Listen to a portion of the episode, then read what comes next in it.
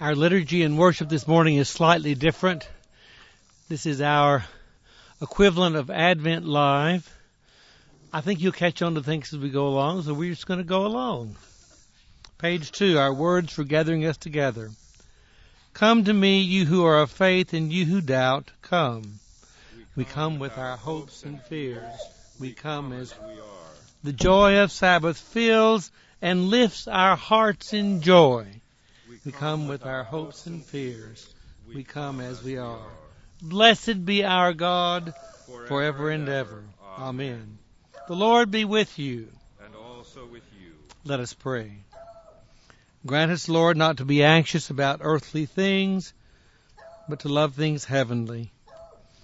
And even now, while we are placed among things that are passing away, to hold fast to those that shall endure through Jesus Christ our Lord, who lives and reigns with you in the Holy Spirit, one God, forever and ever. Amen. Amen. Page three, our psalm together in unison. Give thanks to the Lord and call upon his name. Make known his deeds among the peoples. Sing to him, sing praises to him, and speak of his marvelous works. Glory in his holy name. Let the hearts of those who seek the Lord rejoice. Search for the Lord and his strength. Continually seek his face. Marvels he has done, his wonders and the judgments of his mouth.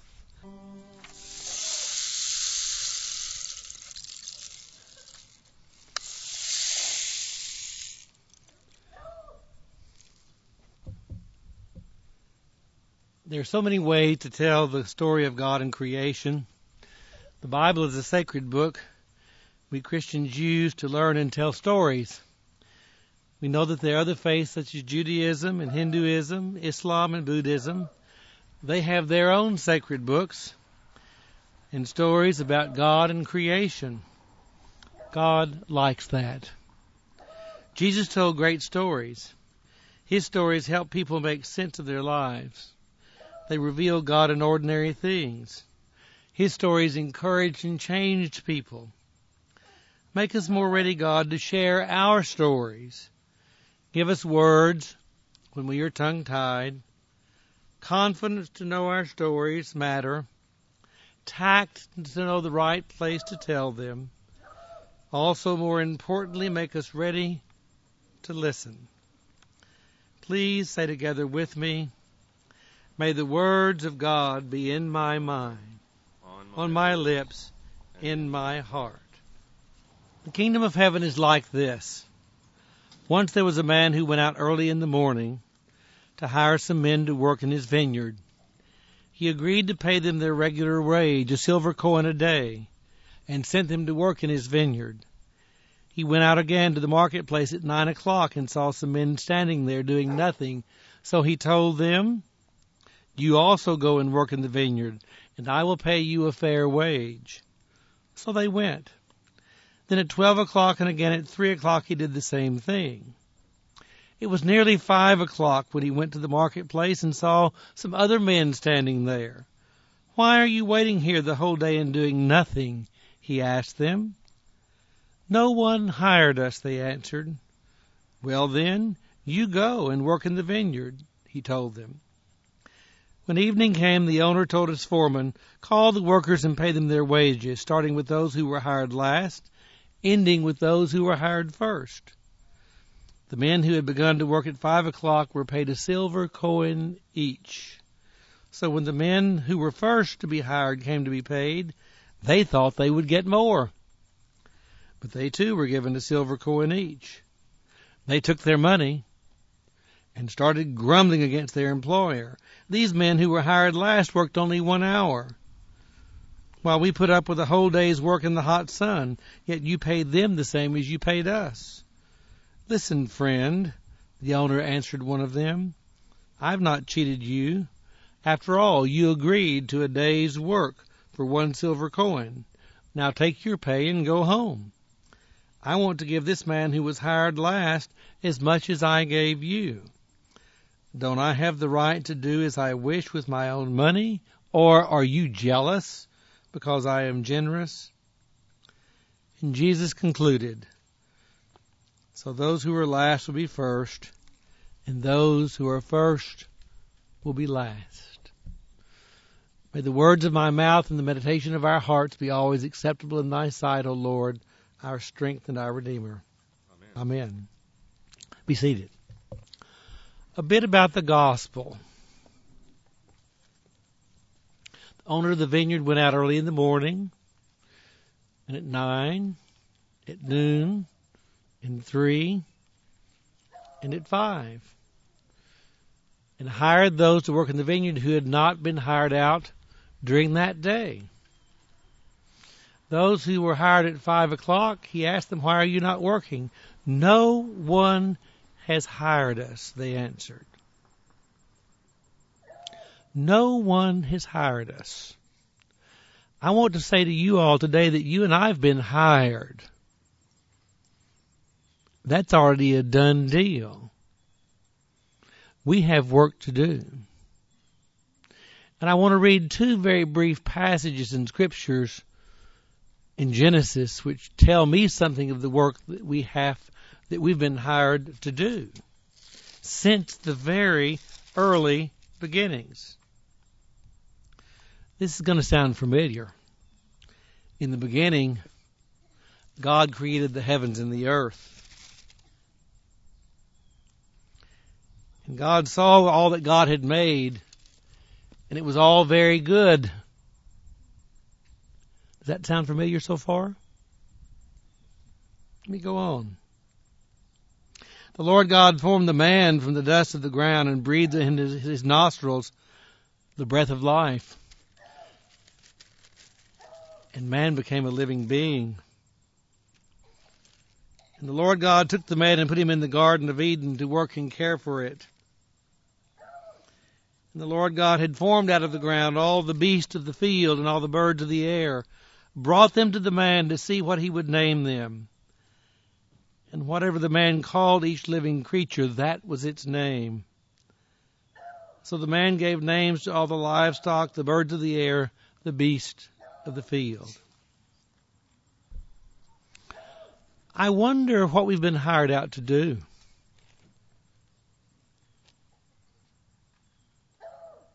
I think we've been hired out to care for the created order from the very beginning. And our care for these animals, these pets of ours, is almost instinctive, almost built in possibly genetic even, that we have the desire to care for them because that was God's purpose and design in the very beginnings.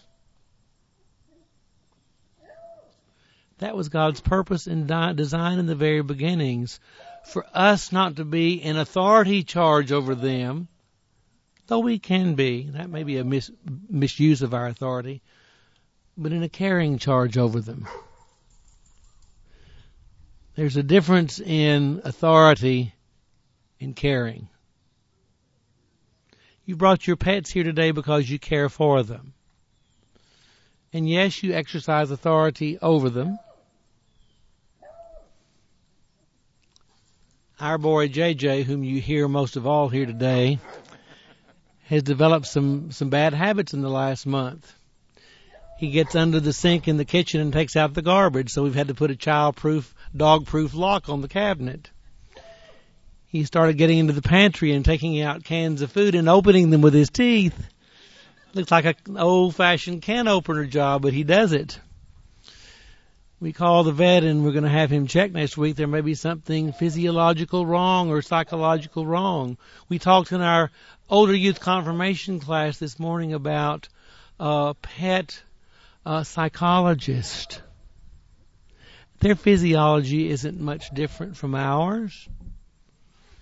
Some of the things we go through, they go through. Old JJ is getting a bit older. He's almost 14. Happened three times this week. I couldn't fuss at him. I had to care more about him. As you care for your pets, even when they do things that aren't right and they know it. They know shame. They can sense when we're upset with them. They can sense when we're upset ourselves. And I have a cat, Capri, whom she she puts her paw on my arm or my shoulder or my hand when I'm upset. I call it the laying on of paws. We take care of them. I call them our babies. They take care of us. Codependency, if you will. A kind of codependency. It began in the very beginnings. And I think what we're about with our pets and our animals, what we're about with the whole created order is we is we try to even take care of our earth in small ways. But small ways add up to be big ways. In doing that, we're doing what God has intended from the very, very beginnings. It's built in. It's almost genetic. We can't help ourselves. There's one other story from Genesis I want to read just very briefly. Then God said to Noah and his sons with him, I establish my covenant with you and with your descendants after you and with every living creature that was with you, the birds, the livestock, and all the wild animals, all those that came out of the ark with you, every living creature. I establish my covenant with you and with them. Never again will all of life be cut off by the waters of a flood. Never again will there be a flood to destroy the earth. And God said, This is the sign of that covenant. I'm making between you and me and every living thing and every living creature with you, a covenant for all generations to come. I have set my rainbow in the clouds, and it will be a sign of the covenant between me and the whole earth. Whenever I bring the clouds over the earth and the rainbow appears in the clouds, I will remember my covenant between me and you and every living creature of every kind. Never again will the waters become a flood to destroy all of life. Whenever the rainbow appears in the clouds, I will see it and remember the everlasting covenant between me and all living creatures of every kind on the earth. We messed up at one point in time, and God got fed up a bit and decided to do away with it all and try to start over again, but He didn't do away with it all. He saved a family of people. But He also saved two of every kind of living things. That's God continuing with us and with them what God, God began back in creation. I'll end with what I said earlier. We've already been hired out. We don't have to stand in the marketplace as if we have nothing to do. Early in the morning, or at nine o'clock, or at twelve, or at three, or at five because we've been hired out. And they have too. Amen.